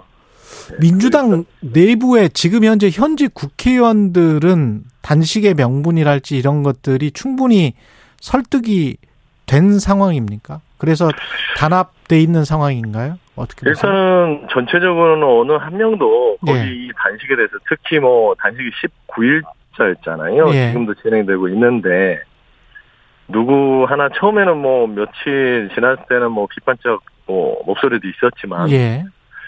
인간적 한계 그러니까 목숨을 걸고 하는 단식이기 때문에 그 진정성에는 이제는 그 누구도 뭐 어떤 의심을 하거나 뭐 음. 비판적 시각을 갖고 있는 분들은 없는 걸로 알고 있습니다. 국민의힘 쪽에서는 계속 비판이 나오고 있는데요. 윤재호 네네. 국민의힘 원내대표는 민생을 내던진 국민에 대한 선전포고다. 어, 출구 전략이 참으로 고약하다. 뭐 이렇게 비판을 했습니다. 그러니까 정부 집권 여당이 네. 참 한심해요. 음. 그러니까 본인들에게 던지는 메시지인데 그 단식의 무거운 어떤 이 정치적인 행위에 대해서 그런 식으로밖에 표현할 수 없을까요? 참 고약하다라고 말씀드리고 싶고. 역으로 예. 그렇죠. 민생을 내던진 거는 민생을 책임지는 건 집권 여당이잖아요. 그리고 윤석열 대통령인데 윤석열 정부가 지금 과연 민생을 제대로 안정적으로 가고 있느냐 라는 스스로의 음, 저 자문을 던져야 됨에도 불구하고 이거를 이 야당 대표의 단식을 조롱하는 것은 앞서도 얘기했듯이 본인들에게 질타하는 국민들 50% 이상이라고 저는 말씀드리고 싶은데 예. 그 국민들의 이 말 요구를 완전히 무시하는 처사다. 아 정신 못 차리고 있다 그런 음. 생각입니다. 문재인 전 대통령의 병문안 여부도 주목이 되는데 어- 네네. 어떻게 될까요? 일단은 좀 고민이 많으실 것 같아요. 저도 예. 여러 경로로 좀 들어보니 음. 고민을 하시는데 아마 이제 오늘 올라오시게 되니까 아, 아마 제 개인적인 생각으로는 한번 오시지 않을까. 음. 아, 라는 생각을 하는데 마지막까지 모르겠습니다. 대통령께서 이제 결정을 하실 사안이라서 옆에 있는 저기 그 어, 문재인 전 대통령 옆에 계신 참모들도 되게 좀 다 모르겠다 하시더라고요. 만약에 와서 단식 중단을 권유하면 이재명 대표가 받아들일까요? 아 이재명 대표는 아무래도 그 예. 받아들이다기보다는 예. 그 일단 대화 정도 수준 아니면 아직 음. 아직은 지금 기력이 음. 되게 좀 상세한 얘기를 할 수 있는 상황은 아니라서요. 예. 일단은 뭐, 뭐, 문전 대통령 오셨다고 해서 바로 단식을 중단하고 그러지 않을 것 같습니다. 최강욱 더불어민주당 의원이 지금 의원직 상실령을 받았단 말이죠. 최종 확정이 됐는데 네네네. 대법원에서 네. 이 사안은 어떻게 보십니까? 일단 뭐, 최강욱 뭐전 의원의 입장과 뭐 동일한데요. 사법부의 그 판단은 존중을 하되 아쉬움은 있습니다. 음. 어, 그러니까 이게 어떤 여러 가지 사안을 고려했을 때 최강욱 전 의원에게 그 정도의 판결이 갈 만큼의 어떤 사안이었는지 그러니까 검찰이 그거를 어, 기소를 하고 끌고 갔을 때 그 정도의 어, 형량이 결정된 사안인지에 대해서는 좀 아쉬움이 있다. 그 정도로 마무리할 수 있습니다. 그리고 집값을 포함한 뭐 소득 관련해서 주요 통계 조작이 있었다. 감사원 감사 중간 결과 발표 네. 어떻게 보셔 보시고 있고 민주당은 입장이 어떻습니까? 이 관련해서는? 음, 일단 전체적으로 예. 이 정부가 예. 과연 무엇을 하고 있는지에 대해서 의문이 생겨요. 그러니까 윤석열 정부는 새로운 정부인데 여전히 문재인 정부에 대한 어떤 복수, 정치 보복, 뭐 아니면은 문재인 전 정부에 대한 여러 가지에 대한 뭐 자격지심이 있지 않냐. 굳이 민생이라든지 여러 가지 사안에 대해서 집중을 하지 않고 음. 어, 뭐, 지금 윤석열 정부 감사원 보십시오. 감사원이 이렇게 뭐 거의 검찰 수준으로 전 정부를 털어놓고 있잖아요. 예. 어, 그런 의미에서는 의도가 참 불순하다. 그리고 두 번째는 통계 조작 부분들도 이건 따져야 됩니다. 아직 결론이 난 것도 아니고, 음. 뭐 통계라는 거는 여러 가지 통계학자들의 이야기를 들어보면 통계라는 거는 그 기준치가 당시의 상황에 따라서 달라질 수도 있는 것이고요. 또 예를 들면 감사원에서 허점들이 있는 건 통계법에는 어떤 국정에 좀 심각한 사안이 있을 때는 그거를 또 보고를 할 수, 보고를 받을 수 있게 그렇게 돼 있음에도 불구하고 그런 부분들까지도 뭔가 당시 청와대가 개입이 있었다. 라는 근거로 제시했거든요. 그래서 뭔가 이번 통계 조작의 부분들은 좀 어, 정치적 감사다라고 생각합니다. 여기까지 듣겠습니다. 서용주 더불어민주당 상근 부대변인이었습니다. 고맙습니다. 네, 고맙습니다. 예, 9월 19일 화요일 KBS 일라디오 최경련의 최강시사였고요. 저는 내일 아침 7시 20분에 다시 돌아오겠습니다. 고맙습니다.